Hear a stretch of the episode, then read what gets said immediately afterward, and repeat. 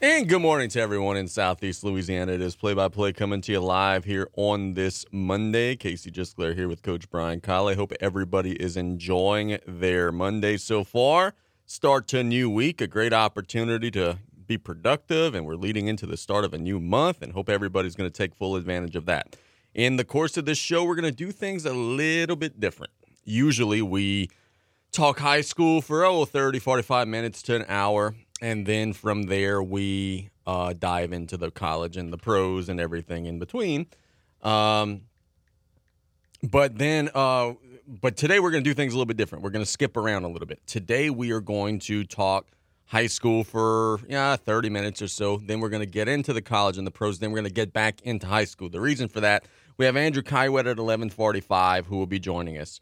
Then after that, we're going to talk some college and some pro, and then we're going to have Leon Veal at twelve thirty. So we're going to kind of skip around a little bit today. So just bear with us. We'll cover everything. We've got the W's and the L's. Boy, I've got some stuff to rant and rave about there. So we'll have a fun Monday show for you guys today. But we'll open up today's Monday show the same way that we always do by telling you what happened over the weekend in our local boys and girls basketball slate. On the girls basketball side of things, we had Grand Isle falling 34 to 10 against First Baptist Christian. Tough loss for Grand Isle, but amazing that they're able to rebuild their program and get back rolling. We talked about this a little bit on Saturday, and we actually had Toradanos on Saturday.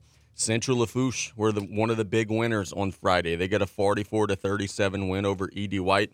The Trojans saw them earlier in the year.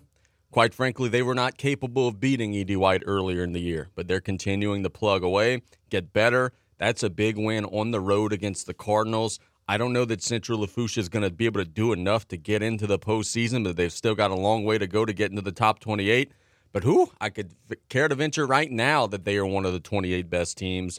Um, Coach Danos and her players have done an excellent job. That's a big win going on the road and taking down Ed White on Friday. Man, it's uh, second year in a row that Central Lafourche improves uh, a good bit over the season. That's a great job by uh, Toradanos once again. And man, I, it's gonna be tough for them to get in. But boy, if they could get in, that'd be uh, it'd be huge. It'd be what two year, two years, two in years a in a row. That that's big time. Yeah, no doubt. Um, and what's even more impressive is, is, the fact that you know they're doing it with really pretty much a whole new cast of characters yeah. this year. Bourgeois 51, Terrebonne 25. Bourgeois gets a big win over Terrebonne. One of the big district results in 5A was Hahnville getting a 37 to 35 girls basketball win over Destrehan. That's a big one. And then Coach Ashley Barba and the Thibodaux Tigers. I'm going to try to get Ashley on this week uh, because they are red hot. They got a 49 to 46 win over East St. John, improving their playoff positioning and giving themselves a shot. Of course, I know we've talked about this multiple times if you're a Lady Tarpon fan, I know it's easy to say, oh, hey, hoorah, we want all the local teams to win. You ain't rooting for Thibodaux because they're one of the teams you're competing for a playoff spot with, and Thibodaux continues to better themselves. They're up to number 26 now in the Division One non-select power rankings. They got hot at the right time, and boy, they're playing some really good basketball right now. Yeah, and but the Lady Tarpons at 34 right now, man, it's, it's gonna going to be tough, but look, from 34 to 31. It's not a big difference. They win tomorrow, they're going to jump up a couple pegs. They got a game against Lutcher tomorrow that's going to be a huge one for them. I can see a movement if they win from 34 to 31. And then, you know, hey, who knows? Outside it, shot at 30. I say if Dutchtown loses, you know, they're you're rooting against East St. John and like all the teams that are just above you, you're rooting against them and you're trying to to win out, and and, and you're going to need a little help, but you got to win out. You can't yeah, lose again. You're right. I think they need because regardless what happens, if uh, West Monroe, East St. John, Salmon, Thibodaux, Westgate, if all those teams keep winning, you're you're in trouble. You can't catch them. Yep, no doubt about that. Uh, 4A scores. We've got Vandebilt. Look at this, man. I don't know if you saw that score for the. Did you see the Vandebilt girls score? No, I did not. They beat Lutcher 67 to 4 four. 67 to 4. Look, a lot of folks were saying, oh, Lutcher, they got 15 wins. You know, they can maybe go and cha-. Vandebilt beat them 67 to 4. No misprint. That that 4. 67 to 4. Well, I mean that that's good for the Tarpons, the Lady Tarpons. Yeah, it's a great sign that you probably got a chance on tomorrow, But then again, you don't know if people are out or not. But still, 67 to 4. oh, Just goes to show that when the Terriers clamp down defensively, you are going to have a hard time scoring the basketball. South Lafourche got a 51 to 16 win over South Terrebonne, a great win for them.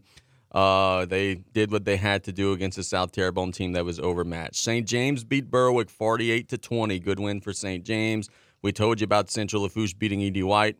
Patterson got a 30 to 24 win over Donaldsonville. Again, these are all girls basketball scores. Um, from Friday night action. On Friday night, we had, let's see, well, this was not a Friday game. This was a game that was actually played on Thursday. Central Catholic of Morgan City getting a 48 to 36 win over Covenant Christian. Two really good teams, and um, it's Central Catholic who gets the win.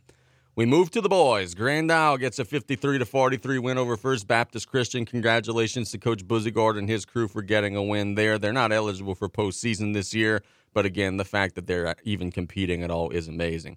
We had on Friday night Hahnville get a 77 to 57 win over Destrehan. Hahnville bounces back after a tough loss against East St. John, putting it on Destrehan. Boy, Hahnville scores some points, don't they? Every game they play, they score in uh, 60, 70, 80 points. They're never winning a game 38 to 32. they, they want to push the tempo. They get 77 more against Destrehan. Speaking of push the tempo, East St. John gets an 80 to 56 win over Thibodaux. They go into Thibodaux and get that victory there. Bourgeois in overtime gets a 73 to 67 win over Terrebonne. We'll have Andrew Caillouet on in the next segment. We talked to Brandon Brown on Saturday. Brandon was actually more upbeat than I thought he would be. He said, "Hey man, we're super close. All we got to do is get in because we're proving that we could beat everybody in the bracket. We just got to figure out a way to win close games." And he's right. You know, you played HL Bourgeois who's like a top 6 team, tied him at the end of regulation, lost it in overtime. Terrebonne's so close. But also credit to Bourgeois. They're finding a way to win these close games. They stay undefeated in district play. yeah, bourgeois man. It, uh, and again, it's like the old bourgeois when they can shoot from far distance with them threes. Transition game. The, they're picking up their defensive intensity. They can more and more going to full court defense. Where in the past, that's what they were. They, let's go full court. Uh, so what? If we give up a layup, pressing you guys, we're gonna come back, maybe hit a three, or we're gonna get a steal and a layup next time. And they just keep the pressure on you. Vandebilt boys get a 68 to 46 win over Lutcher. So Lutcher scores a little more than four in the boys matchup, but Vandebilt still gets a decisive 22 point win. South Lafourche gets a 71 to 35 win over South Terrebonne. Uh, you have the Saturday list pulled up there. I- Yes. Ellender beat South Terrebonne Saturday, but it was really close. Shout us out the score there. 36 29. Yeah, I got actually the book sent to me uh, on Saturday from Cornell, and Cornell said, "Hey, uh, ugly win, but you got to win ugly games sometimes." Cornell, you're right. Ellender survives, but South Terrebonne gives them a scare in that district matchup there. I mean, Allen, the- for what they were playing, they got some big wins and only, okay, they win, but only scoring 36. That's what's That's the surprising. surprising to me. If you would have told me that they would win 70 to 64, I wouldn't have been as surprised. But yeah, the 36 does kind of surprise me a little bit. St. James gets a 65 to 20 win over Berwick on Friday. St. James is playing much better. E.D. White was scheduled to play Geo Next Generation. That game was canceled. Uh, Patterson falls to Donaldsonville 47 to 45. Gee, I can't imagine why Patterson would lose a close, hard fought game uh, based on what we saw last week from them, but that's neither here nor there. Houma Christian School gets a huge boys basketball win over Haynes Academy 53 to 45. They defend their home floor. Coach Jones's team stays red hot. And then a game that was played on Thursday, Central Catholic gets a 69 to 50 win over Covenant Christian Academy. Great win for the um, Eagles, who stay red hot. On Saturday, we also had was it East St. John lose to Dunham? I see there. What read us the score of that one? 41 46. So so Dunham gets a win over East St. John. Everybody in the local 5A district was rooting for East St. John there, but they're not going to get the power point that they were hoping to have. Tonight, Coach Case just sent me a text message. I'm going to make sure that I shout it out to you guys here. We've got Central Catholic of Morgan City who will be playing Jeanerette tonight. The games were scheduled on the LHSA website for tomorrow. The games will be played tonight at Central Catholic. So thanks to Coach Case for sending us that note. And then we look ahead to some of the Tuesday matchups. Tomorrow we're going to be in Lutcher following South Lafourche and Lutcher. But in our 5A district, we've got Central Lafourche hosting Terrebonne. boy girl doubleheader, man. That boy matchup is going to be incredible. We've got East St. John and Hahnville. Big district implications there. Destrehan and Bourgeois, we don't expect too much drama there.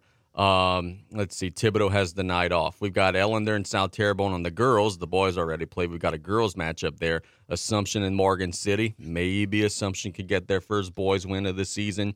South Lafourche and Lutcher. You would maybe favor the Lady Tarpons over Lutcher after that Vandebilt score. The boys matchup kind of a toss up. In our 3A district tomorrow, we get Berwick and Patterson.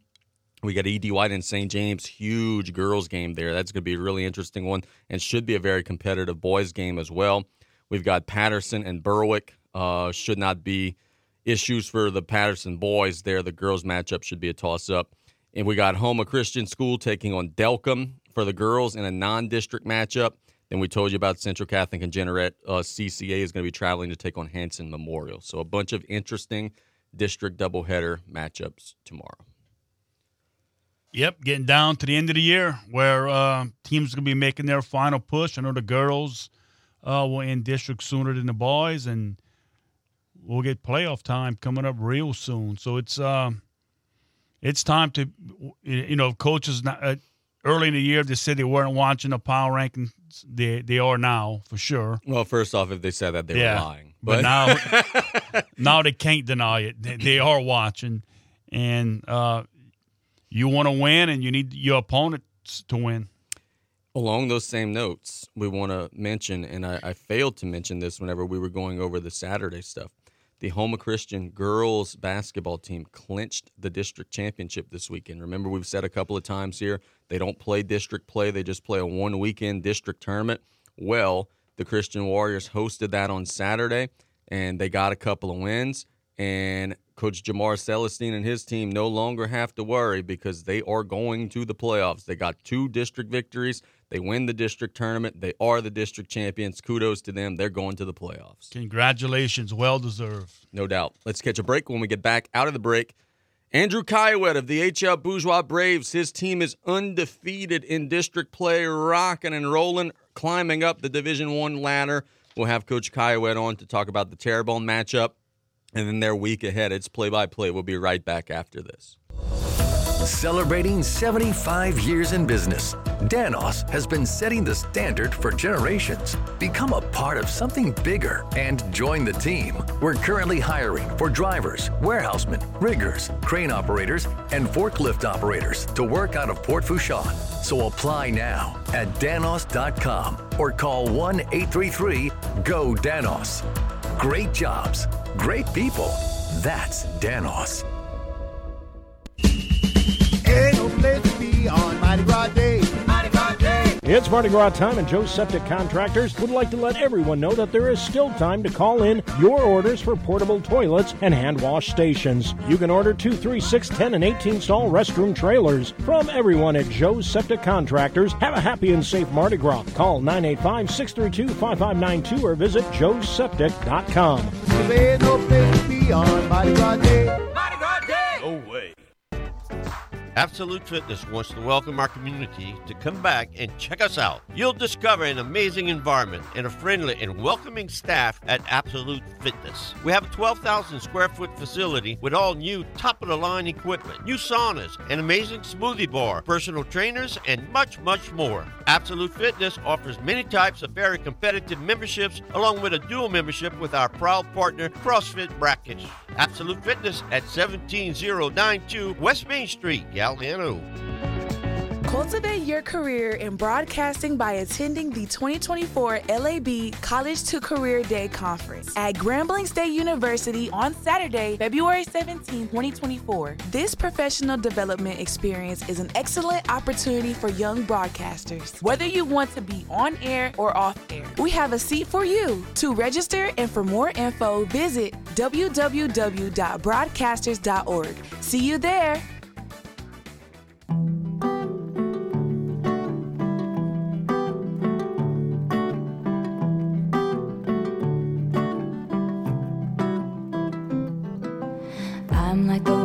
The absolute perfect bumper song. It is a Taylor Swift song here. Welcome back to Play by Play. Taylor Swift is going to the Super Bowl.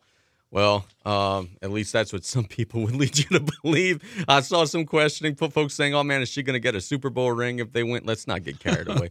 um, let's go to the phone lines. Another coach that's chasing a championship ringer, the HL Bourgeois Braves. We have their basketball coach, Coach Andrew Caillouet, who's on the line now. Coach, we need to uh, turn his mic up. There we go. Coach Caillouet, good morning. How are we doing today? Good morning. Look, I'll tell you, Taylor Swift is not allowed to uh, perform at halftime the reason why is Travis Kelce wouldn't go in for the halftime. He would stay outside and watch her.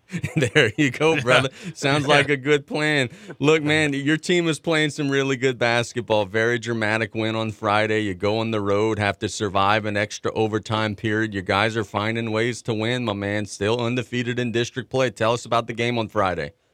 Well, first of all, it was really hot in there. They had no AC, and when we played our fourth game in seven days – uh, it was it was tough. It was tough. And look, Coach Brown has those guys playing really well. They have a tremendous amount of shooters. I mean, people think we can shoot the ball. We can't shoot the ball like they can. They have pure shooters, and uh, it, I'm gonna tell you when they when they hit the bucket, and, and Drew and I were talking about this earlier, just a little while ago you know, when they hit the bucket and and Naj Smith hit the hit the tying bucket at the end of regulation, and our kids, the five heads went down on the floor, which I think is just a normal reaction.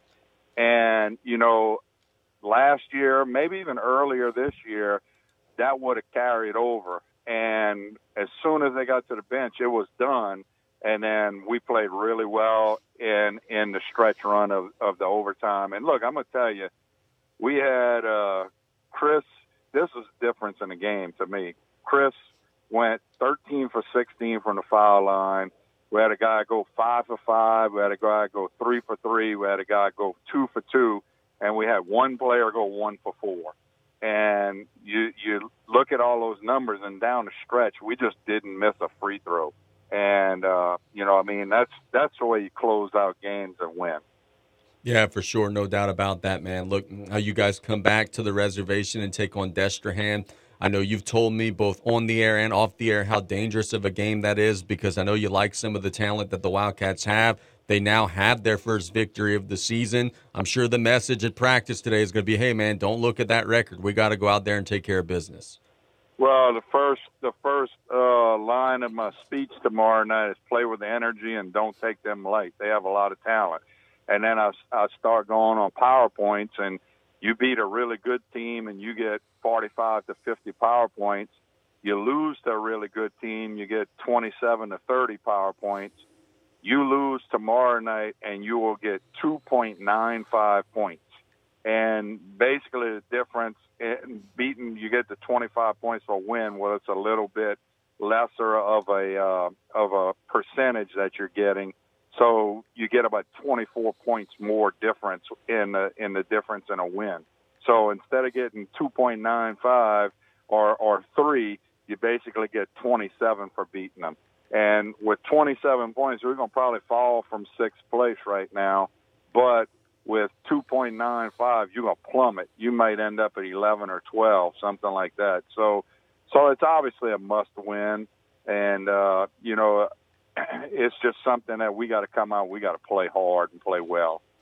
Looking at the numbers here, coach, I don't know that you guys could maybe get above six because Ponchatoula got a pretty nice gap between you and they, but Obviously, you got to play hard down the stretch to hold on to number six. Do you pay much attention to seeding, or is it a situation of, man, you're just going to go wherever? But, man, I, I asked that because I look at some of these teams in the teens and in the 20s, and, and heck, you just faced one in Terrebonne. Everybody down there is really good, too. I think at the end of the day, like, yeah, seeding matters, but you're going to be facing a quality opponent regardless. Absolutely, and look, I, I don't, I don't, I think you, I think you take care of your business and things take care of themselves. Uh, you're right. I mean, we're if it ended today, we'd be playing 27, which is uh, which is I think Belle Chasse Barbe. Barbe. It might be Barbe. Yeah, it was Barbe. And then uh, Belle Chasse was somewhere in there. Uh, Terrebonne was was like the seventh place team would be playing Terrebonne or the eighth place team, whatever it was. And uh, I mean, so Terrebonne's in our realm, and uh, North Shore's right there too. And I know I wouldn't think we match up very well against North Shore because they have a whole lot of size. Uh, so I mean, yes and no. You worry about it because you know theoretically you you know you finish the higher up, you get the better seed, and that doesn't always work. But I, I agree with you. I think we could play. I think we could not lose another game, and I don't. I don't think we could get past six, but we could. But everything, like you said, from six to about eight, nine, ten, is all close. And and if people don't understand, if you got if you dealing with maybe like half a PowerPoint, that's that's something that you can go get. And uh, we're we're like more than two and a half PowerPoints behind uh, Ponchatoula. So I, I don't think realistically we can catch them. Uh, but you still play the games and you try and hold on where. I mean, all we can do is try and hold on where we are. Uh, you know, beating Destrehan, beating you know the other teams. That's going to end up balancing out PowerPoint wise. I still think if you win, you generally don't move a whole lot once you enter district. I, look, I think entering district we were seven, now we're six. So I don't think you move a whole whole lot once you're into district, as long as you're winning. Yeah, uh, look, man, you guys have a lot of playoff type games coming up at East St. John. I mean, that's going to be like a playoff game. Home against Hahnville is going to be packed. It's going to be like a playoff game. Central Lafourche, the same man, you guys have a bunch of dress rehearsals before the real thing, and I'm sure you guys are going to study those matchups and see what you got to get better at, and, and, what are some of the things you guys have to to continue to do well once you get into the dance.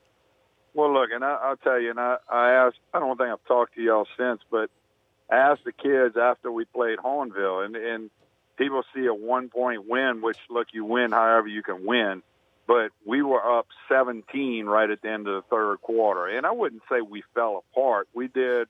We they hit a buzzer buzzer beater at the end of the third quarter, taking down to 14. And then before we played a minute, we played a bad first minute of that fourth quarter, and they got it down to nine in a minute. And then it pretty much stayed there until about the last uh, two minutes, and then they kind of ate into it. We made a couple of dumb decisions and so forth. But but I told the kids on the bus ride home because, you know, you look at our non-district schedule, and all we played at home was our tournament. We played everything else on the road. And I asked the kids on the bus. I got up and talked to them. I said, "Now do you see why?" And they, you know, they, that's all I said. And they were like, "What are you talking about, Coach?" I said, "Now you see why we played all those games on the road because I wanted. I thought you had a chance to be a playoff team, and I wanted to road test you. And and look, I you know where we've played and the tournaments we've played in, I don't think our kids could see anything that we haven't already seen this year. And I, I think we're ready to roll. And look, we still got to get better. Uh, it the the evolution never stops, and you always got to strive. You know, I was disappointed Friday night. We we didn't check out well and, and we have been checking out much much better. So that's something that you know we got to work on again, and something we work on every day. But it's it's another thing to just stress about, and uh, you know stress to the kids. So I mean I, I think I think we're playoff ready, and I, I agree with you. And I, I think I think uh, you know we're going to get even more playoff ready before it's over. Uh, you know what does winning district do for you? It doesn't do anything but guarantee you a spot in the playoff. And you know, in our district, the district champ is going to get in the playoffs anyway with power rating. So, so it really doesn't do anything for you other than pride. But the the the old adage of uh, um, a loss can do you some good, I disagree with. I don't think any loss is a good loss.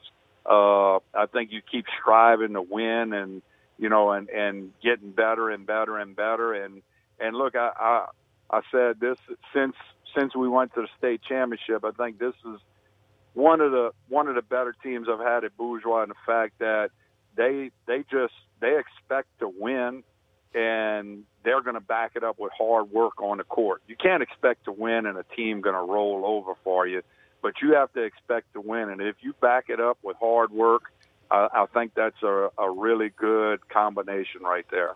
For sure, man. Look, you were an athletic director. Uh, did you go to Baton Rouge last Thursday? And if so, what was your feel for how things went? We went in there with expectations of, of getting some big decisions made. They pulled the one time transfer thing, and, and, and we don't vote on districting by division, at least not yet. What were your thoughts from the meeting on Thursday? Well, that would have been a totally ridiculous thing if they would have voted on that and if they would have passed it. I mean, you look at college athletics, and I mean, the NIL is a problem, but but that's not going anywhere. Uh, and I, and I see I see good points to that too.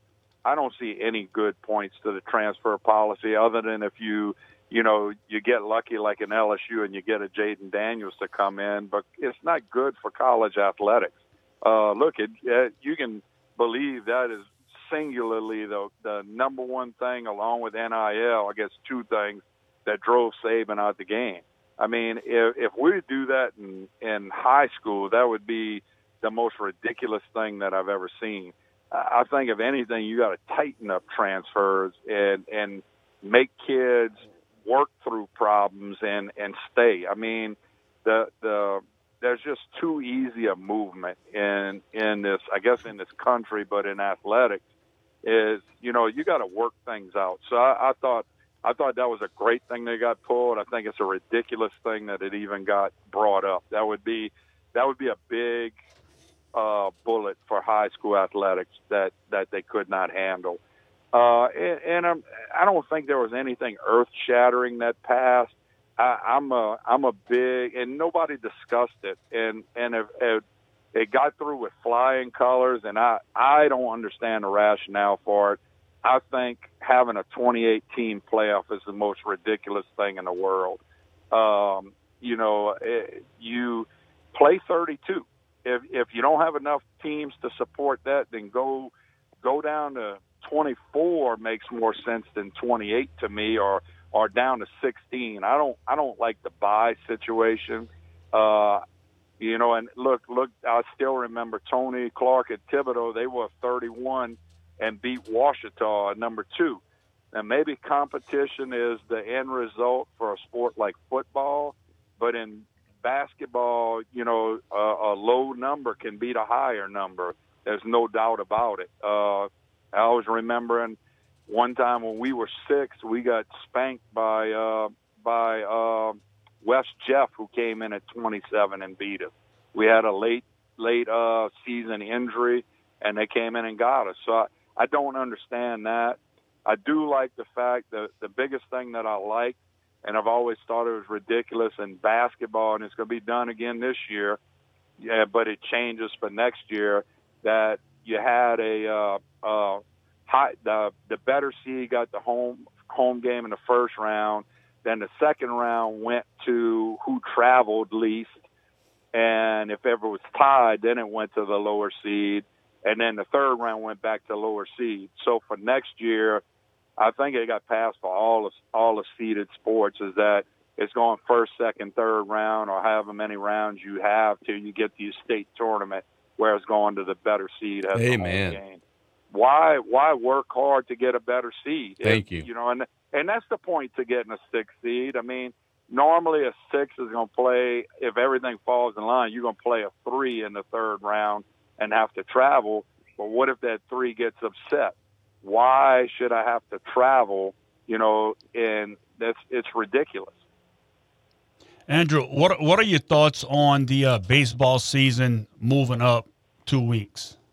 I really don't understand that one, Brian. I'm not I'm not sure exactly, and and and you know, back and forth they've gone and they've moved this evaluation period they have and all of that. And honestly, I'm not even quite sure why we got an evaluation period anymore when you've when you've moved to there's really no sports season. All right. I mean, you gotta you gotta do it the right way and open it up to everybody and make it non-mandatory. But but you can evaluate the whole doggone season and and the way we do it at Bourgeois, which I'm sure most people do that.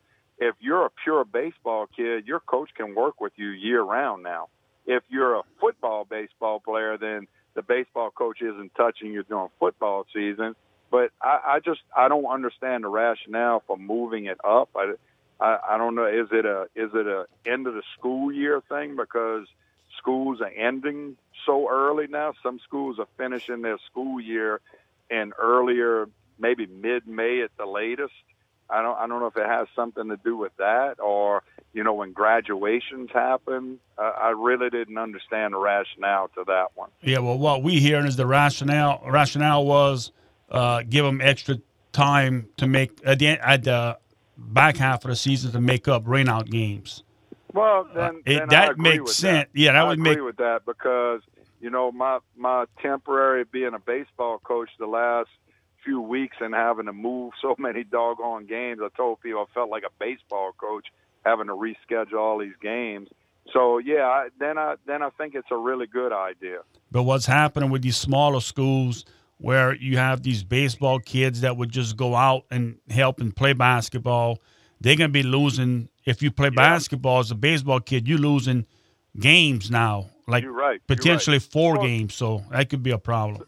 Yeah, so and and and you're right too, Brian. And what whatever is good for one situation is going to adversely affect something else too. They had a they had a proposal out, and I don't remember exactly what it was. It was it was with the uh, with the schools that had like special um, programs and such. You know, maybe maybe like a um, a drama uh, area where nobody else in the area had drama, and it might have been uh, it might have been for uh, you know an ag an ag thing or something, whatever.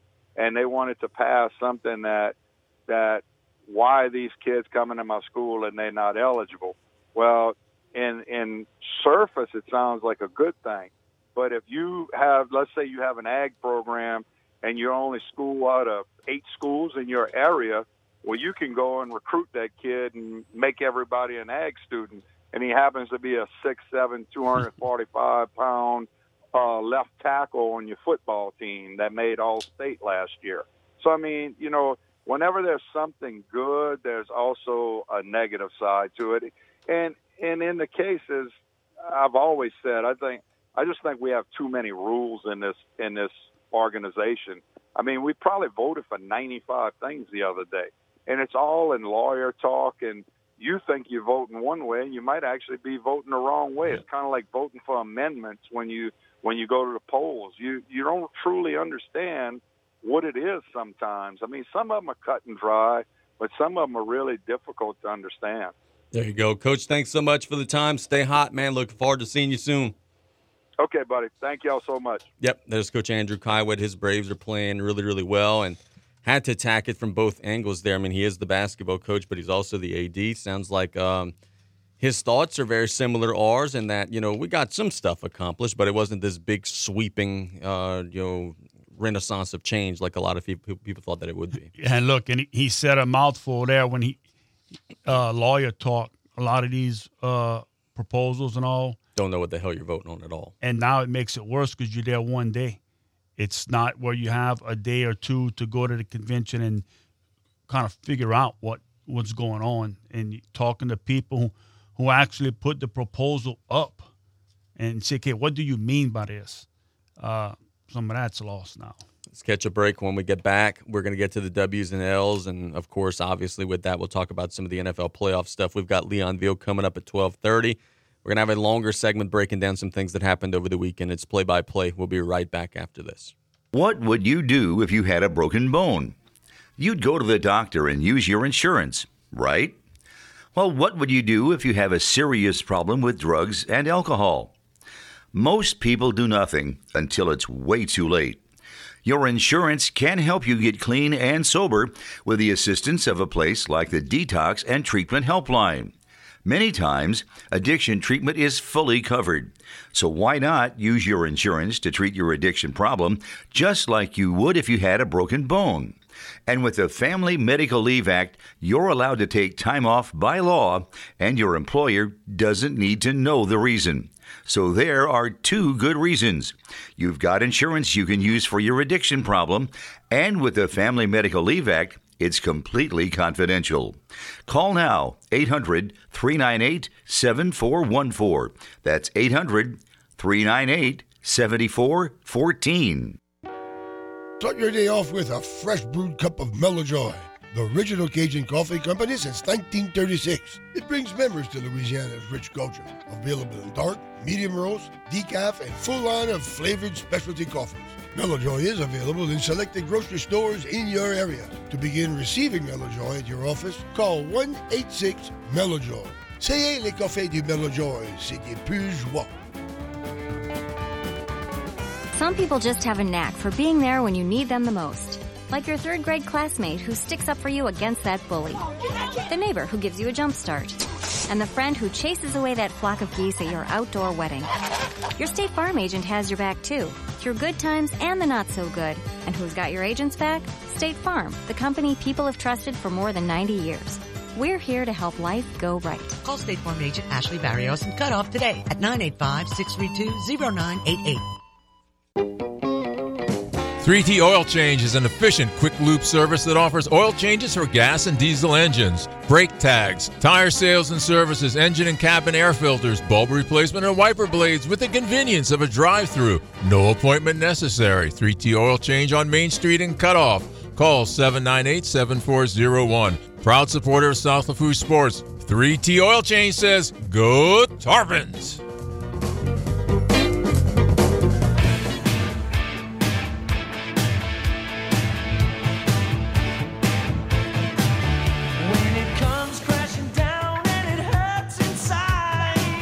When it comes crashing down and it hurts inside. It's play by play. Welcome back. What? Rocking with some Hulk Hogan music here. It's the 40th anniversary of Hulkamania uh, in WWE right now. So Hulk Hogan has actually been on television and talking about his career and some fascinating stuff. But anyway, let's get to our W's and our L's here. Our first W has to go to the team that everybody suddenly is rooting against the Kansas City Chiefs, Patrick Mahomes, Travis Kelce, Andy Reid, and yes, the beloved Taylor Swift. They go on the road, get a 17 to 10 win over the Baltimore Ravens, a game that never felt even that close. They were able to keep the Ravens at arm's length. They were able to force turnovers. They were able to make things happen. They were able to make Lamar Jackson uncomfortable in the pocket. The Ravens, for whatever reason, didn't even try to run the ball. Three carries for 20 yards for their starting running back, Gus Edwards. But Mahomes, Reid, Kelce, Swift, the whole cast of characters were written off as dead in the water earlier in the year. They're going back to the Super Bowl.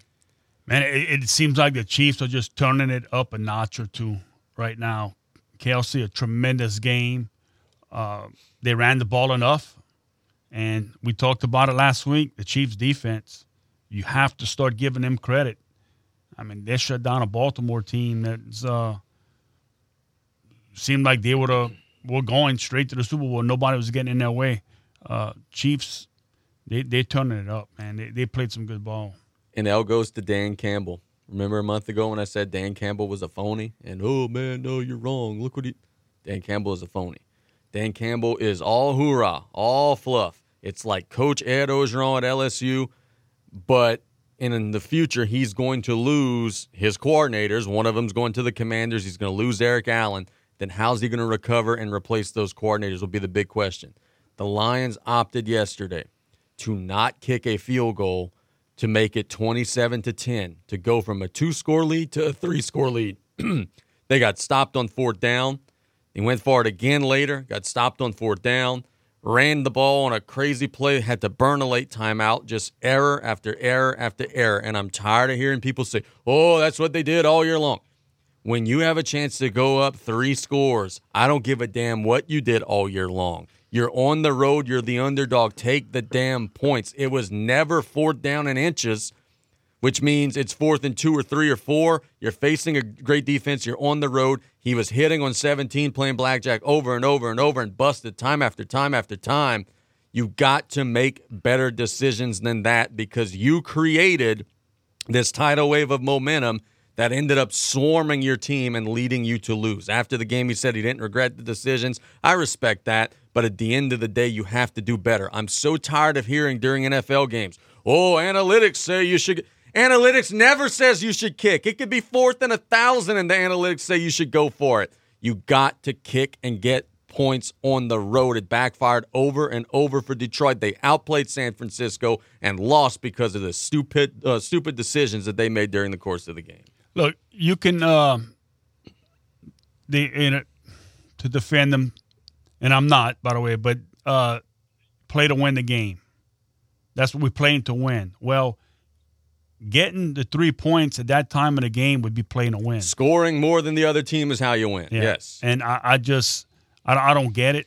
Uh, and yeah, if we'd be fourth in inches where you can, but it's not. It wasn't, and it, it cost them. They, They cost them. And um, and I, yeah, look, go ahead. Yeah, I, he, I'm going to take criticism. He says, yeah, you're right. You will, and you deserve to, because you should have kicked it. I, I also like that he understands and said, hey, this might be the only chance we got. Because in the NFL, it's tough. You are about to lose your offensive coordinator who's going to become the head coach of the Commanders. Aaron Glenn, your defensive coordinator, is interviewing all over the place. This might have been their only shot. And for it to end that way is, is very unfortunate. A W goes to Brock Purdy. Brock Purdy started off the game really poorly. Um, played better in the final stages, and then man, he showed me some toughness with his legs. He was running and making plays, and had 48 yards rushing, getting first downs. Um, Purdy is labeled as a system guy. He's labeled as a game manager, and look, he did have a bad interception, though his arm was hit on the throw. He made some big throws and never seemed rattled. The guy was the last pick in the draft two years ago. The fact that he's made it to the NFC Championship game in year one and now the Super Bowl in year two, unbelievable stuff. He was 20 of 31, 267, and a touchdown yesterday. I thought when he needed to, he stepped up his game and played really well. He did, and you- you see that hit he took. Oh, he was getting a yeah. He was he was taking some licks, man, and he and he kept on taking. Yeah, showed some toughness. And L goes to Zay Flowers of the Baltimore Ravens. Yesterday, Zay Flowers caught a pass at about oh the 10 or 12 yard line. Got up, stood over the guy that tackled him, spun the ball onto his chest, 15 yard penalty. Those 15 yards cost the team a touchdown because later in the drive, Zay Flowers catches another pass, reaches for the goal line, gets stripped before the goal line, doesn't score a touchdown. Zay Flowers, you acting like a jackass, maybe costed your team a chance to go to the Super Bowl. You get a big fat weekend L. What are you doing? What are you doing? Why, look, it's one thing to get up and make the first down sign. It's another thing to get up and slap your chest. It's another thing to fist pump.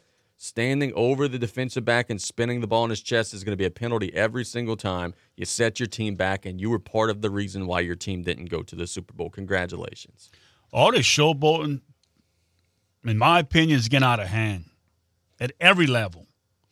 It's enough of it. You make the first down, put the ball down, give it to the ref, get back in your huddle, and move on. It's nonsense. Yeah, I'm with you there. Jannik Sinner beat Novak Djokovic and won the Australian Open. He gets a weekend W. Novak Djokovic is um, a schmuck.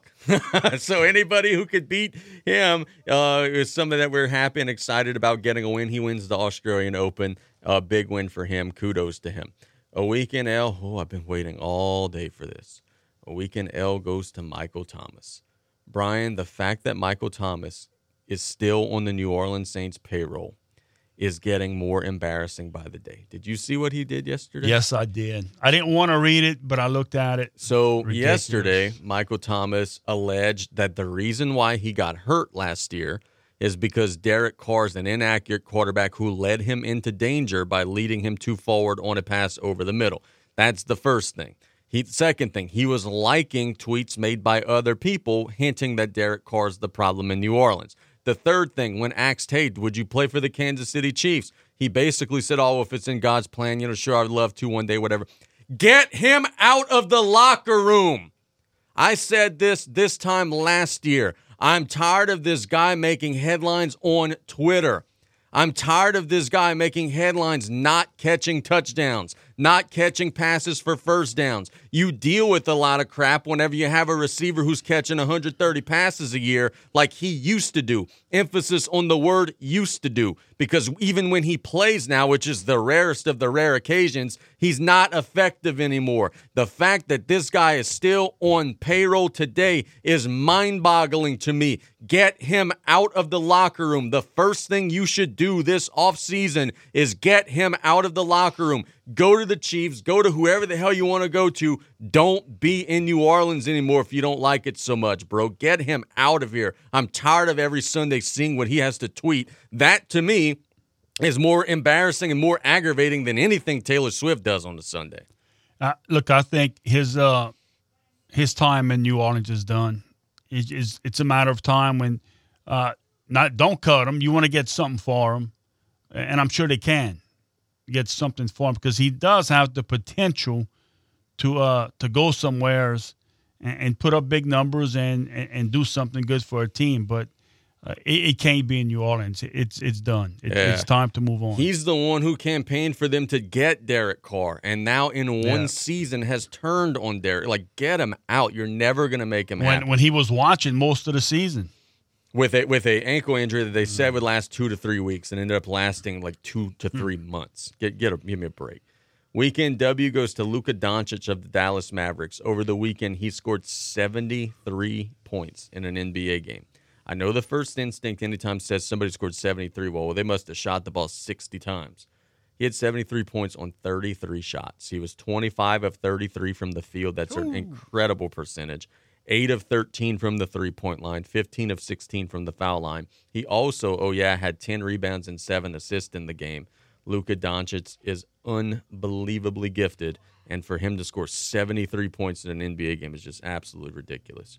A weekend L goes to the New Orleans Pelicans. On Friday they lose, or excuse me, on Saturday they lose. Did I get this right? Friday they lose because oh uh, Zion's got a boo boo. It's the first night of a back to back, and he can't play two nights in a row. So you give a game away against the Thunder at home, lose 107 to 83. Then the next night, which is the second night of the back to back, Zion returns to the lineup, and guess what? You get your ass kicked again, 141 to 117. Um, I'm tired of the excuses, bro. The Pelicans are now, if you look at the standings, back where they were last year in the play-in tournament range they're not getting any better. They're not progressing. Spare me all the, oh man, the starters have only had 40 games together stuff. They're always going to be limited in how much they play together because one of your guys on your roster doesn't play half of the damn time because he doesn't feel like it. They got two big losses. This team's not close to the best teams in the NBA. They need to do something to change the culture in New Orleans. And they won't. And they won't. A weekend W goes to LeBron James of the Los Angeles Lakers. I hate doing this. I've had to do this a couple of weeks uh, in a row now. But in a two overtime win over the Golden State Warriors on the road, LeBron James played 48 minutes, had 36 points, had 20 rebounds, had 12 assists. He's 39 years old, 14 of 25 shooting, 2 of 4 from 3, 6 of 6 from the free throw line.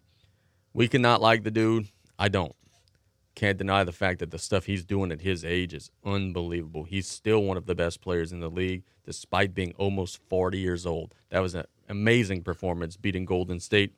A Golden State team, by the way, that's in some trouble. Um, they're 19 and 24. They might not even make the playoffs. Draymond Green came back. He's really not helping a whole lot. The Warriors are, are a little bit in trouble there. A weekend L goes to the entire nation of Russia. You're saying just why are you giving an L to Russia? Russia had to forfeit their 2022 gold medal in figure skating to the United States after one of their skaters, Kamila Valieva, was disqualified for doping. The 15 year old, granted, 15 years old, this is a child they're doing this to, was pumped up on HGH and was tested positive for a banned heart medication, which apparently they were making her take to make her heart beat more efficiently. You don't get tired as fast, whatever it may be a 15 year old was doped up, won gold medal at the last Olympics, and now is not going to be able to compete at the next Olympics because their damn country cheated and tried to fill her up with steroids and get her to compete. Come on, man, give me a break. She's 15. This is just coming out. What? Yeah, came out today. Like, but two years later or a year she, and a half. She had tested positive at the time And then all the appeals and sampling and Oh. resampling and everything, the final ruling came down today. She's surrendering her gold medal to a United States um, competitor who finished second and won silver. Unbelievable. Ashley Barba gets a weekend W. Her Thibodaux Lady Tigers continue to cruise. They are playing some really good basketball, continuing to climb up the power rankings. Coach Barba and them are doing this without one of their best players, Taylor Thomas, who got injured for the season with a dislocated elbow when they played South Lafourche. And they went through a stretch where they had lost one, two, three, four, five, six, seven of nine. But then now they have battled out of that stretch and have won five in a row, including wins over East St. John and Destrehan both. They've got a big one against Hahnville later this week, and then they play Bourgeois and Central Lafourche. For a team that was on the bubble, they're looking pretty good now to make the postseason. Good, good job for Coach Barba and her team for staying hot. Um, an L goes to just defense in general. in the NBA this weekend, it was unbelievable. Let me read you some of this, okay? On Friday, we had, come on, app. Friday, we had teams score 148 points, 138 points, 133 points. Uh, we had a team on Friday score 143 points and lose. We had a team score 131 points and lose. Friday, my Clippers scored 127 points. Then we go to Saturday, same thing. We had a team score 125. We had a team score 141. That was on the Pelicans. Team score 134. The Lakers scored 145. The Warriors scored 144. Yesterday, same situation. The Pistons scored 120. The Hawks 126. The Raptors 125. Coach, I'm sorry, bro. There ain't no NBA teams playing defense. If these teams are scoring 130 and 140 points every single game, give me a break. Somebody lock somebody up and um, prevent the other team from scoring. Every game's becoming like the All Star game where we're just taking turns scoring, and whoever makes a run in the last five minutes wins. Uh, That's what I was getting ready to do. Uh, look up most points allowed in an NBA All Star game because that's what it's exactly where this is going. This is crazy. Yeah, it's it's it's unbelievable, and frankly, it's not good for the league. The UConn men get a weekend W in a year of college basketball where everybody's just kind of taking turns being the number one team in the country and are flip flopping. UConn established some dominance this weekend, and they got a 43 point win over Xavier. They're the number one team in the country. They're defending national champions. They're doing an excellent job out there at Connecticut. And I got to think, just based on some of the results lately, they've got a better than good chance at maybe repeating. If you look at their last results, they haven't lost since they lost to Seton Hall recently. They beat Villanova recently, beat Creighton recently. UConn's a team that doesn't often get talked about, but they're on a roll right now and are playing at a very high level again in college basketball. Number one team in the country and shining bright.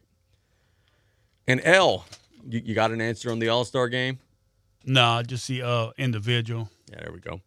And weekend L goes to the men's Royal Rumble match. Did you watch the Royal Rumble? I know you said you were on the fence, maybe we're out of town. You know, I watched uh, a couple of matches toward the end. Did you watch the men's Royal Rumble? Uh, part of it. So so Cody wins the men's Royal Rumble, and I look, I don't have any qualms about Cody winning the men's Royal Rumble. I like Cody. I think he's really good. The match just lacked drama, man. We have Pat McAfee enter the Royal Rumble, but then never get in the ring, and then he throws himself over the top rope. That wasn't cool. We have some weird stuff now. Reportedly, they were having to reshuffle the match because Brock Lesnar was supposed to be in it, but Brock Lesnar's been named in this Vince McMahon lawsuit, so he's not a. There's a lot of a of a cluster, you know what, and the match just didn't flow as good as the show was. I think that the men's match lacked. But we give a weekend W to Jade Cargill with WWE. She made her debut in the Women's Royal Rumble. Coach, she is absolutely unbelievable.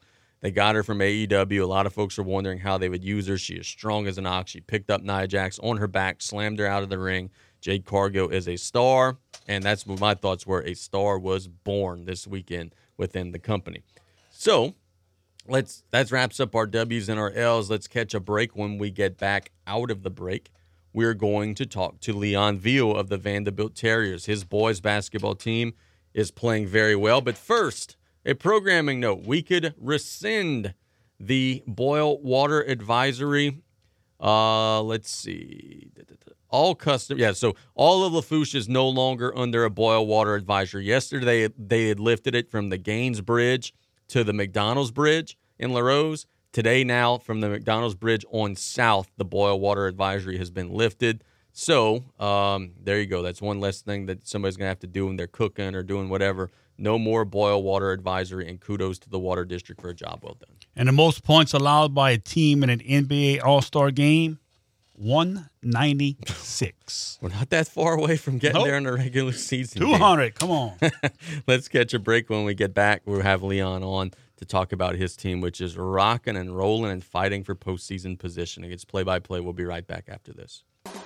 While inventory is growing, prices are dropping at Golden Motors. Come to Golden Motors and check out the new 2023 Chevrolet Silverado with all new technology and improved great fuel economy. Whether you're looking to tow your boat or camper, or if it's just you for your daily commute, the comfort and towing capability is there for you. Check out the new 2023 Chevy Silverado at Golden Motors, 15101 Highway 3235 and Cutoff, the back road, 325 1000. Chevy, find new roads. Price is priority. Hi, I'm Ashley Otan with Bless Your Heart Nonprofit. Please join us for Talk on the Bayou, the second Wednesday of every month. Our mission is to enrich lives and inspire hope by addressing social, educational, and financial needs to support our great community. Duck Fab Incorporated is your first choice for professional HVAC duct systems. From project concept, design, drafting, to production and installation. Duck Fab prides itself in serving all of your HVAC system needs, from residential, commercial, municipalities, and industrial marine and land-based facilities. Duck Fab is there to serve Gulf Coast and River region with its locations in Houma and Hazlehurst, Mississippi. Duck Fab, 352 Equity Boulevard, Houma, Louisiana, 985-876-3400. Duck Fab. Join the Hot Sauce Express weekdays on the Raging Cajun. Tune in from 6 to 10 a.m. for the best Cajun music anywhere on this planet. The Hot Sauce Express. And it's all brought to you in part by Lady of the Sea General Hospital and Golden Motors. Don't forget, there's the Hot Sauce Express weekdays from 6 to 10 a.m. right here on the Raging Cajun. KLEB 1600 AM and 102.7 FM.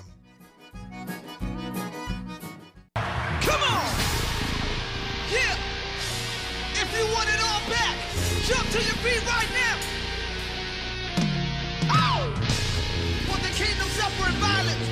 Welcome back to Play by Play here on KLEB. Casey just with Coach Brian Callais. We go to the head boys basketball coach of the Vandebilt Terriers, Coach Leon Veal, whose team got a 68 to 46 win to open up district against Lutcher. Coach, good afternoon, buddy. How we doing today?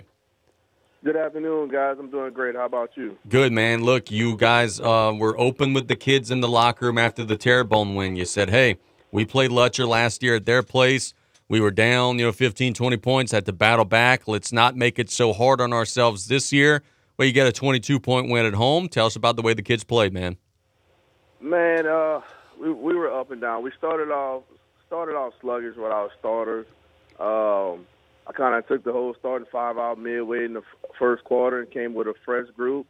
Uh, I think it was just a, a mix of playing playing at home and, and not being not being ready to play. Uh, that second five kind of came in, gave us a jump, and and then we went on a kind of a little nice little spurt to kind of put us a good cushion uh, to to seal the game. You know. Tell us about the luxury that is because most coaches, if they decide to go with a line change, they're going to be putting in some JV kids and some kids that are less experienced. When you go to a line change, you're going to be putting in guys like Jalen Coleman and guys who are real weapons. That depth really helps you guys whenever you're trying to put a little spark into your starters. Yes, that's, that's something that we that we practice at uh, during practice time. I, and I think the practice before luxury, I told him I said I'm gonna need I'm gonna need some of you guys. I'm gonna need some of you guys to step up. Uh, Jalen, uh, he's been stepping up all year. Uh, guys like Carter Burnell, Rob Sandoff, Terrell Nixon, even the big guy Silas Hill. Uh, we're gonna need them in, the- in the long run. You know, uh, teams are gonna game plan uh, to shut, shut the Jordans and the Jadens and the JTs down. So we're gonna need those other guys to step up, and you know we don't have to have a career night. Just come in and give valuable minutes, and uh, keep you know give a little spark plug off the bench. Coach has got to give you guys some optimism that you're 19 and 3, which is a great record. But when you look at the losses, there's an overtime game against Landry, a five point game against Brother Martin, and then a three point game against St. Thomas Aquinas. no one has been able to separate from your crew, man. That's got to give you a good feeling of comfort knowing that, hey, man, in every game, you guys should be in it because nobody's been able to pull away from you all year. Yeah, uh, that's the thing. We we we preach to, to fight to the end, and and those games. Uh, let's see. I think Landry, we were down and tied it up late to go into overtime, and we had a chance to win, missed a shot to win it uh, in regulation. Brother Martin, I think we actually took the lead and and uh, one point lead, and they hit a big shot to uh, to take the lead back. And uh, the first time against St. Thomas Aquinas, we just kind of we fell asleep. Uh, just I think it was just early uh, season bug that hit us, and they and they played well to come back and win the game. You know, and I tell the kids we could easily be twenty two and zero, or our record could be you know some games it's Country Day and other games where we snuck out with a two point win or a four point win. You know, it could be uh, on the other team side. So I think that you know something that we preach that you know you got to be battle tested for us, and I and I think that's I think that's been great. Guys have a break from district on Tuesday, going to take on MLK Charter. That'll be a road game out in the city. Talk to us about the challenges there facing a non district opponent. That's what I actually was uh, just put on the film again and looking at them. They got some athletes running around there. Uh, got one kid that looks looks like a Division One player, and uh, we're gonna have to battle him. It's just you know going going somewhere that we're not familiar with, different environment. We just got to be ready to play you know, we can't let no outside distractions bother us and uh, go out here and see if we can get the W. You said after the Terrebonne game that you were not satisfied with the way your team defended. You said giving up 60 points was not something that made you happy, and it could have been more because Terrebonne, frankly, missed a lot of free throws in that game. Were you more pleased with the effort against Lutcher defensively? Yes, after that sluggish start, I think I think we really locked in mentally uh, on the de- defensive side. Um, you know, we got our hands on some steals. I think we had 21 steals uh, during the Lutcher game. So, you know, when we ready to sit down and, and mentally prepare ourselves to play defense, I think we're a really good defensive team. But we just got to get there, you know. And I and I get mad with the team because we we should be there from the jump, not wait till you know I got to sub you out or tell you tell you doing something wrong. You let's have that effort all the time. Yeah, for sure, man. Um, we've talked about this with you uh, before, and now it's kind of here. You guys are in a district schedule where coming up, you got games that are going to hurt your power rating number just by showing up. Uh, you know, South Terrebonne has a couple of wins. Assumption doesn't have any. It's unfortunate, but how do you make sure that the kids are getting better despite games that, on paper, at least you guys are going to be heavily favored to win? Uh, that's the other thing in practice we talk about that we got to come in and play the same way all the time. You know, and I think uh, they, I think they did look at uh, Lutcher's schedule and saw that they were, I think at the time they were nine and twelve, and you know they felt invincible. Uh, but we got to to get to where we want. We got to play the same way all the time, you know. And we talk about that, uh, staying hungry, staying humble. You know, um, I don't care who's in front of us. Uh, if it's South Terrebonne, the LA Lakers, whoever, we got to play the same way every time. You know, that's the only way we're going to get better. Because um, the Madison Preps and all those Lafayette Christians, they're playing. They're playing the same way. They got a little bit tougher district with Saint the St. Thomas more. So they're gonna if they win, they're gonna shoot up. So we just got to continue to play well and be prepared for playoffs. Are any of your guys getting some collegiate attention, man? We know Jalen Coleman on the football side's got a bunch of offers, but you guys have a bunch of kids that could potentially play the next level on the hardwood. Is anybody starting to get some calls or some letters?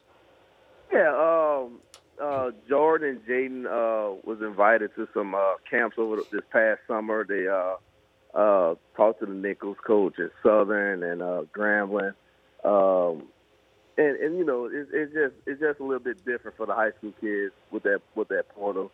Um, they're not being offered anything right now, but they're they're they're on some radars. Uh, my good friend at Baton Rouge uh, Community College, Coach Stark, he told me, "Say, look, I can offer those guys right now, but I'm gonna continue to watch them, and you know, you know, so when they get to be seniors, then we can offer them." So they they're on some radars, just you know, nothing nothing official yet.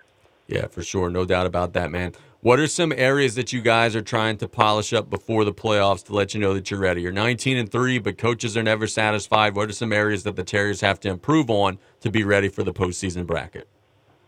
It's, it's always we're always going to focus on the defensive side. Uh, just I've seen uh, Madison Prep, I've seen Lafayette Christian play. Um, they got some really good uh, guys that can go inside and out. So um, if, you, if if you haven't seen us, we're, we're small, you know. So we gotta make sure we're always gonna be in the right spot. Make sure we're boxing out. Um, we just gotta stay polished. You know, we we gotta continue to continue to work on the offensive side. Uh, you know, sharing the basketball, swinging the ball. You know, just just continue to stay upbeat, stay ready to run.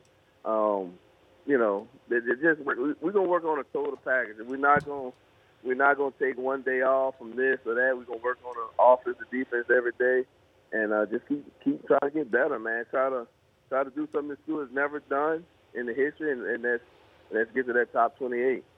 Leon, when the trade was first made, you were one of the ones that said, "Man, I don't know about this Harden to the Clipper thing." But lately, you have come around and you have said, "Man, they're rolling. They beat Boston by 19 on the road. They were up by 35 at one time. My Clippers are playing some great basketball, man. Do we have a chance to win it all?"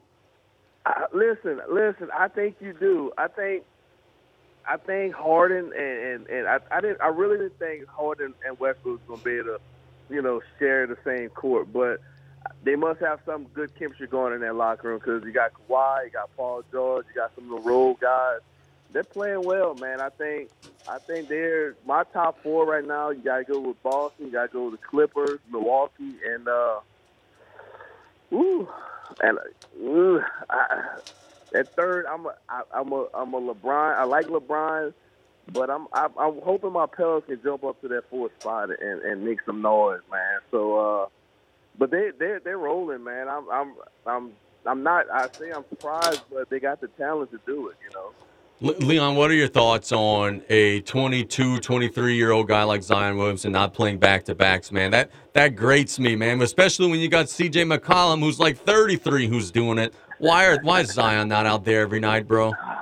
Man, I I don't I, I don't know, and and I really think that it's it's just bad people in in his in his ear. You know, is he hurt? I don't know. Is he? You know, I think me. If it was me, I would want to play every day. So just that basketball is something I've always loved, and and I, you can pay me. You don't have to pay me anything to get out there and just play. But I don't know if it's ego. I don't. I, I don't know, man. I just I I, just, I need to I need to see them play like ten or ten to fifteen games in a row together to, to jail to make that run. But someone's always out, you know. So I I, I really think it's just people in his ear telling might need to sit this game, and you know I, I don't. It, it it's so hard, man. They Pels they got so much talent, but they they just like I say they. You know, they might play three or four games in a row. Somebody got to sit. You know, they need ten to fifteen games just to jail more. It's crazy. It's crazy, and hopefully it gets fixed. Brother, thanks so much for the time. We'll see you soon, and keep up the good work, buddy. Hey, appreciate you guys. Y'all, y'all keep doing an outstanding job. Thank you, buddy. That's Coach Leon Veal doing a great job as always. We've converted him into a Clipper. Um, no, not yet. They started off the season and they were three and seven, and boy, every day my phone was blowing up. But now that they're thirty and fourteen and have beaten Boston by nineteen in their gym, a game that they led by thirty-six, um, not too many people are, are texting me about them anymore. It's crazy how that works, right? I'm saving my text until they lose in the playoffs. Ain't gonna happen. If we stay healthy, we ain't gonna lose in the playoffs. But that's again remains a very big, very very big if. New Orleans is gonna lose tonight. They're playing at Boston, an angry Boston team. What's going on with them, man? I I want to get excited so bad, and every time I start to buy in and think, yeah, man, hey, this team's got a that was a great win, and then Zion sits out a game, and this player gets nicked, that player gets nicked. The last two games them, they've got blown out in both of them. The Thunder beat them by 24. The Bucks beat them by 24. You're playing at Boston tonight. You're probably going to get beat bad again there. Uh, it's hard. It's really hard to to fully sink your teeth into this because, like Brandon said, not Brandon, uh, Leon said, you don't know what you're going to have on any given day. It's a different lineup every game. It's a different effort and energy level every game. It's never a consistent thing. Would you go as far to say it was the coach? I don't think. I really don't. I think I that think I it's think beyond. I think the guys like Leon Veal. Leon Veal. What am I saying? I think think the guys like Willie Green. I'm reading Leon Veal's name. I think the guys like Willie Green. Um, but I don't know if you're if you're not stopping something from happening, then it's it's kind of like the fourth down thing with Dan Campbell, right? At some point, you got to tell him he's playing every day, uh, and you got to make the guys be tougher or be more ball. I don't know. I really don't know the answer to that one. I really don't. Do you think Zion would be pulling this elsewhere? Nope. Nope. So it's an organizational. It, it's the people running the organization that are allowing this to happen.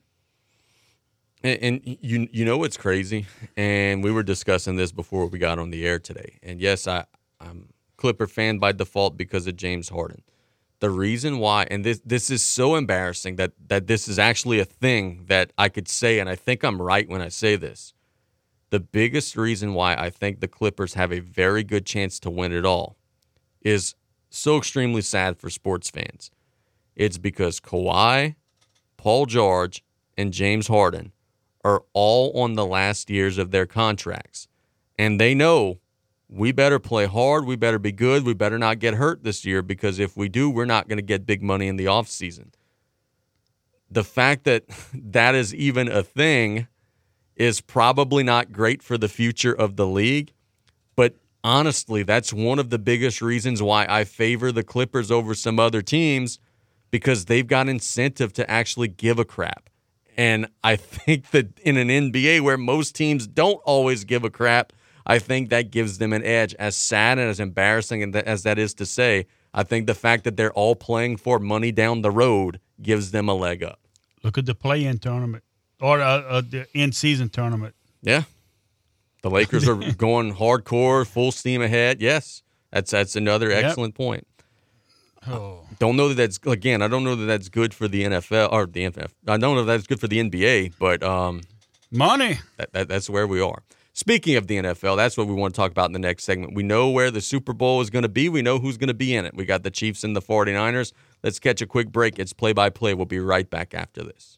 Welcome to No Wake Outfitters, located in Metairie, just east of Causeway Boulevard. Your one-stop fly shop, kayak, and sportsman outfitters. You can check out our new kayak demos and our new pool and sea casting demonstrations. We have a new selection of functional and comfortable apparel from your favorite brands for the cooler weather. And our dedicated staff is here and ready to provide you with the knowledge to make an informed purchase. Come on in to check out some of our exclusive brands, such as Rugged Road, Turtle Box, Orvis, NuCanoe, Old Town, and oh yeah, NuCanoe 2022 kayaks are now 20% off. No Wake Outfitters, 1926 Airline Drive in Metairie.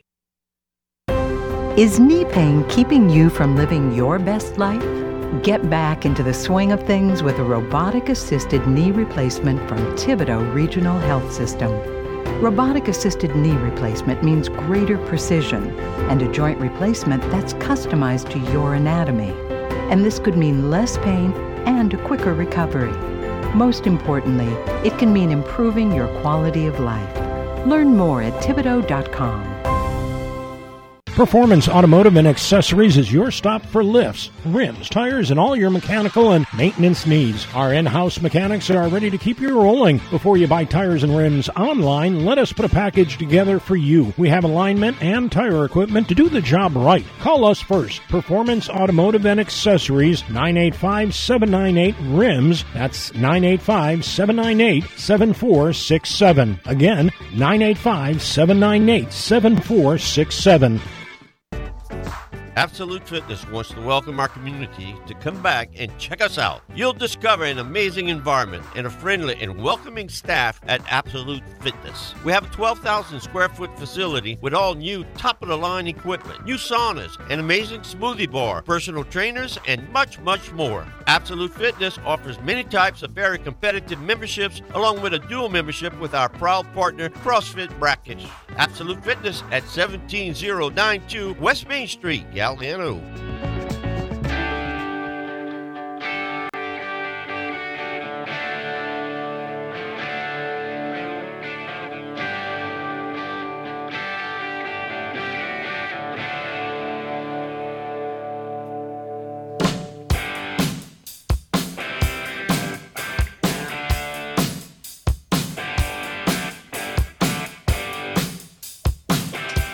Welcome back to Play by Play. Here we got one segment to go. We want to thank Leon Veal for the time in the last segment, even though I promoted him to being the Pelicans head coach for a second there.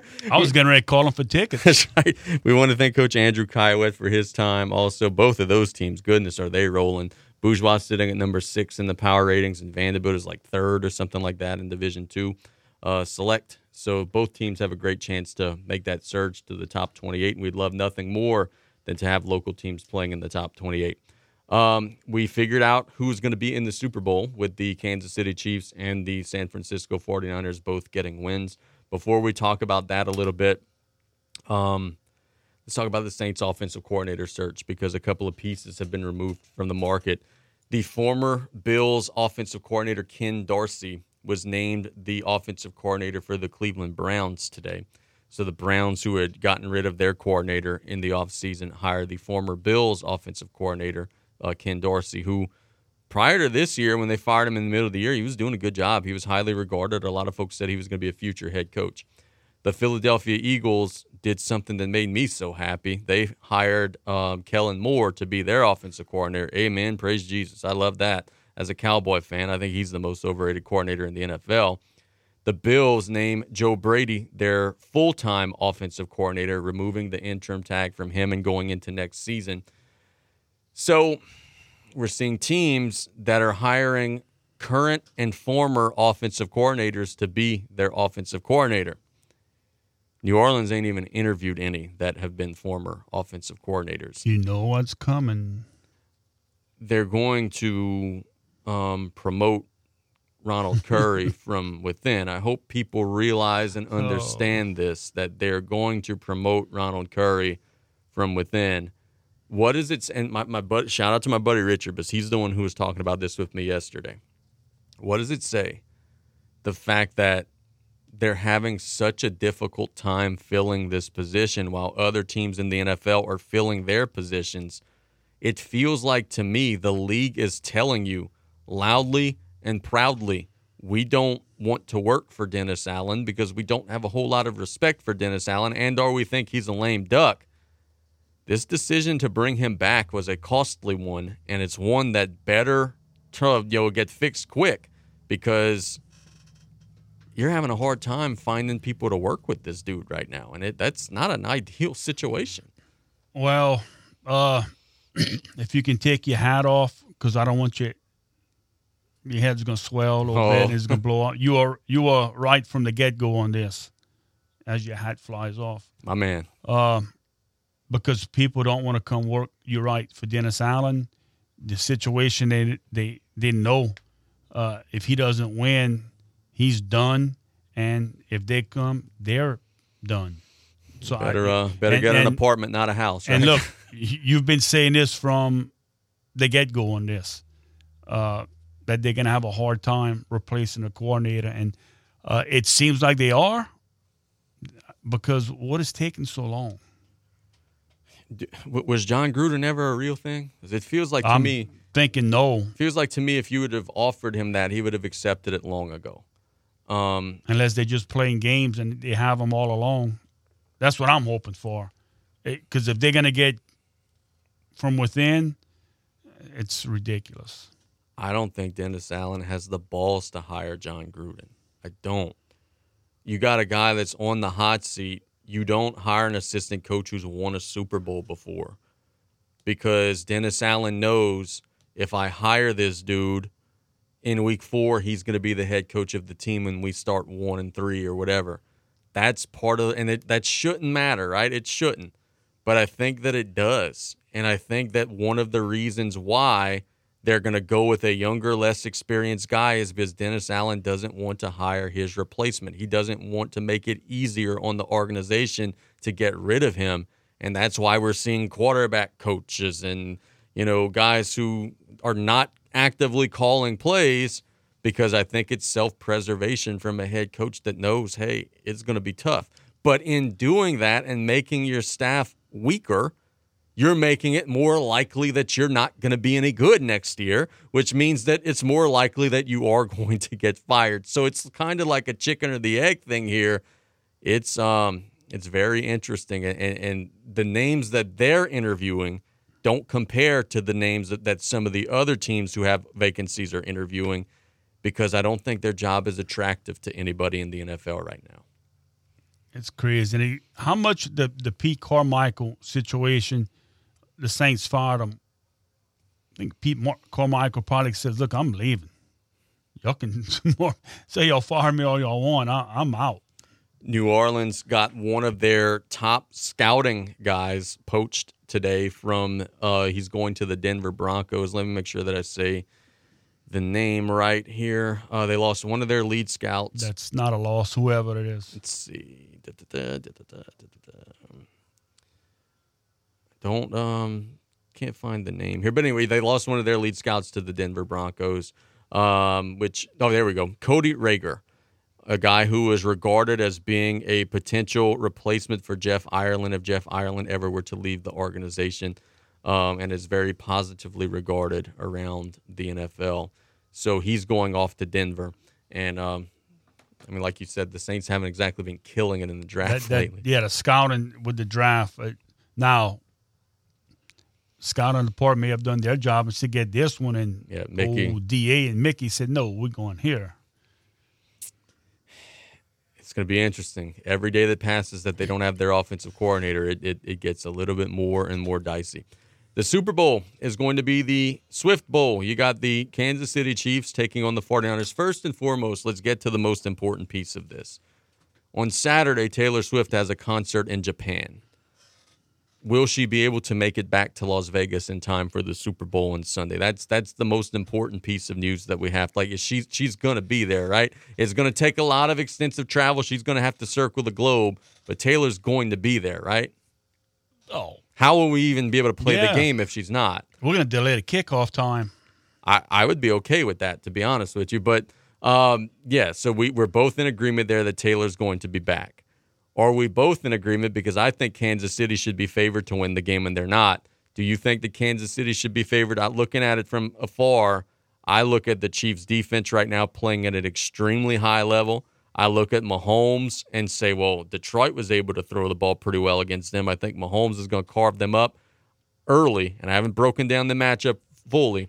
Early, I think that the Chiefs should be the favorites to win the Super Bowl, and early, they are my pick to win the Super Bowl. Yeah, I, I think the Chiefs are playing better right now. The um, 49ers are uh, inconsistent. They they uh, they could have lost both games. What were the Ravens doing yesterday? Why didn't the Ravens run the ball? You get to the damn AFC Championship game being this ground and pound, run it team, and they threw the ball 37 times and ran it only 16. And, and yeah, I get it. Some of it was because they were losing, but maybe the reason why you were losing is because you weren't doing the stuff that got you there. Their running back, Gus Edwards, who's a really, really good running back, Ed, you know, 11, the 13 touchdowns, 810 yards this season, got only three carries, three carries for 20 yards. Lamar Jackson ran eight times, but some of those weren't run plays either. Some of those were, hey, I'm going to drop back and run because I'm not comfortable in the pocket. Rex Ryan today on ESPN called it the quote stupidest game plan he's ever seen in a playoff game. You had a Ravens team who all year long shotgun zone read, shotgun, you know, RPO, shotgun, put it in the running back's belly. If you pinch, Lamar keeps it, goes outside. And do none of that yesterday. And as a result, only scored 10 points. Why such a change from Harbaugh? What were they doing? I, I didn't understand their plan yesterday. I, I I guess they would say the looks they were getting by the defense wasn't conducive to what they wanted to get done on offense, and went another route. I, I guess I don't I don't know why you'd want to get away from something that you've been doing all year. I, I I stayed befuddled and look Lamar ended the game with some pretty good stats. 20 of 37, 272 yards, a touchdown and an interception, but he didn't play as well as those numbers. A lot of that was garbage time stuff. Uh, in the pocket, he was not very good. He was checking down a lot. He was looking to run, getting sacked at times because he was looking to run. He lost a fumble. That's just not the way he plays. He needs to be on the move. He needs to have RPOs. He needs to have a bunch of things that, frankly, they didn't give him the opportunity to have. And as a result, they wasted a great showing by their defense in the second half. The Chiefs didn't score a point in the second half yesterday. They were giving the ball back to the offense over and over again. The offense just couldn't do anything with it. Yeah, we were watching the game yesterday, the Chiefs, and my little godchild, she's seven years old, and she's standing watching the game and just watching it just for when they show Taylor Swift. Isn't it beautiful? And she's like all happy, and then she sees the game and she looks, oh, look, that's Travis Kelce. Isn't it beautiful? It, it, it's amazing that. Look, okay. So my colleague and coworker Abby is the biggest Taylor Swift fan that I know. She just showed me this. She got a Chiefs jersey. It's a baseball jersey, and on the back, 89 Swift. You're saying why 89? Because that's her birth year. She's got some songs based around the year 89. That's what she's wearing for the Super Bowl. Somebody who would have not otherwise been wearing anything for the Super Bowl is wearing a damn Chiefs jersey for the Super Bowl in honor of Taylor Swift. Yeah, I mean, we all. Now, how many oh, prop bets they're going to have with, with Taylor Swift involved? It's, it's going to be so many, and uh, it, it, kind of. I know some people it irks them to no end. They just it, they just can't stand it.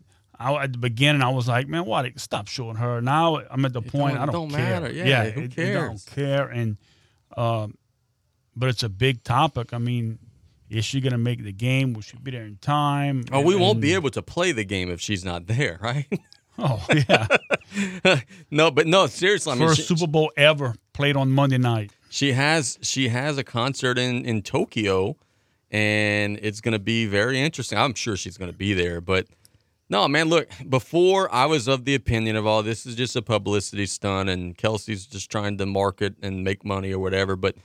I don't think you could fake what they were doing on the field. Like she was hugging him, and like I think they genuinely like one another. And I mean, hey, that's pretty cool. Uh, so hopefully, uh, folks could calm down a little bit, man. You're not missing any of the action on the field. Relax. If they show her, who cares, man? She's one of the most biggest celebrities in the world. And they don't care. That's that's exactly right. They don't get it. And, and it's not her fault, by the way. She's not saying, "Hey, look at me." Like she can't control what the cameras well, show. Speaking, of, I've I heard something about that. I didn't look into it, but so the game was on. Was it uh, NBC? The game yesterday was on. It was Romo and Nance, so CBS. Okay, well, supposedly that word is that Taylor Swift told them, executive CBS, like, don't show me. Chill out at Yeah. the game. Yeah, and uh, Good luck with that. that if if you do, they're gonna I don't know something she won't do concert or whatever on their station or she just and supposedly they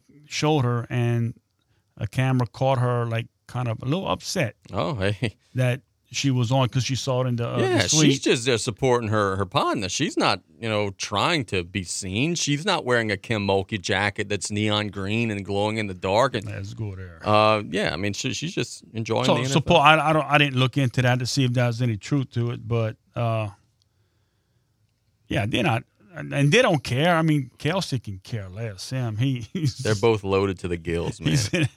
um, the Colonels got a double overtime win on Saturday. This is a team that every game has to figure out a way. Deontay Smith made a three to force overtime, made a three to force double overtime, and Nichols defeats Commerce 87 to 84.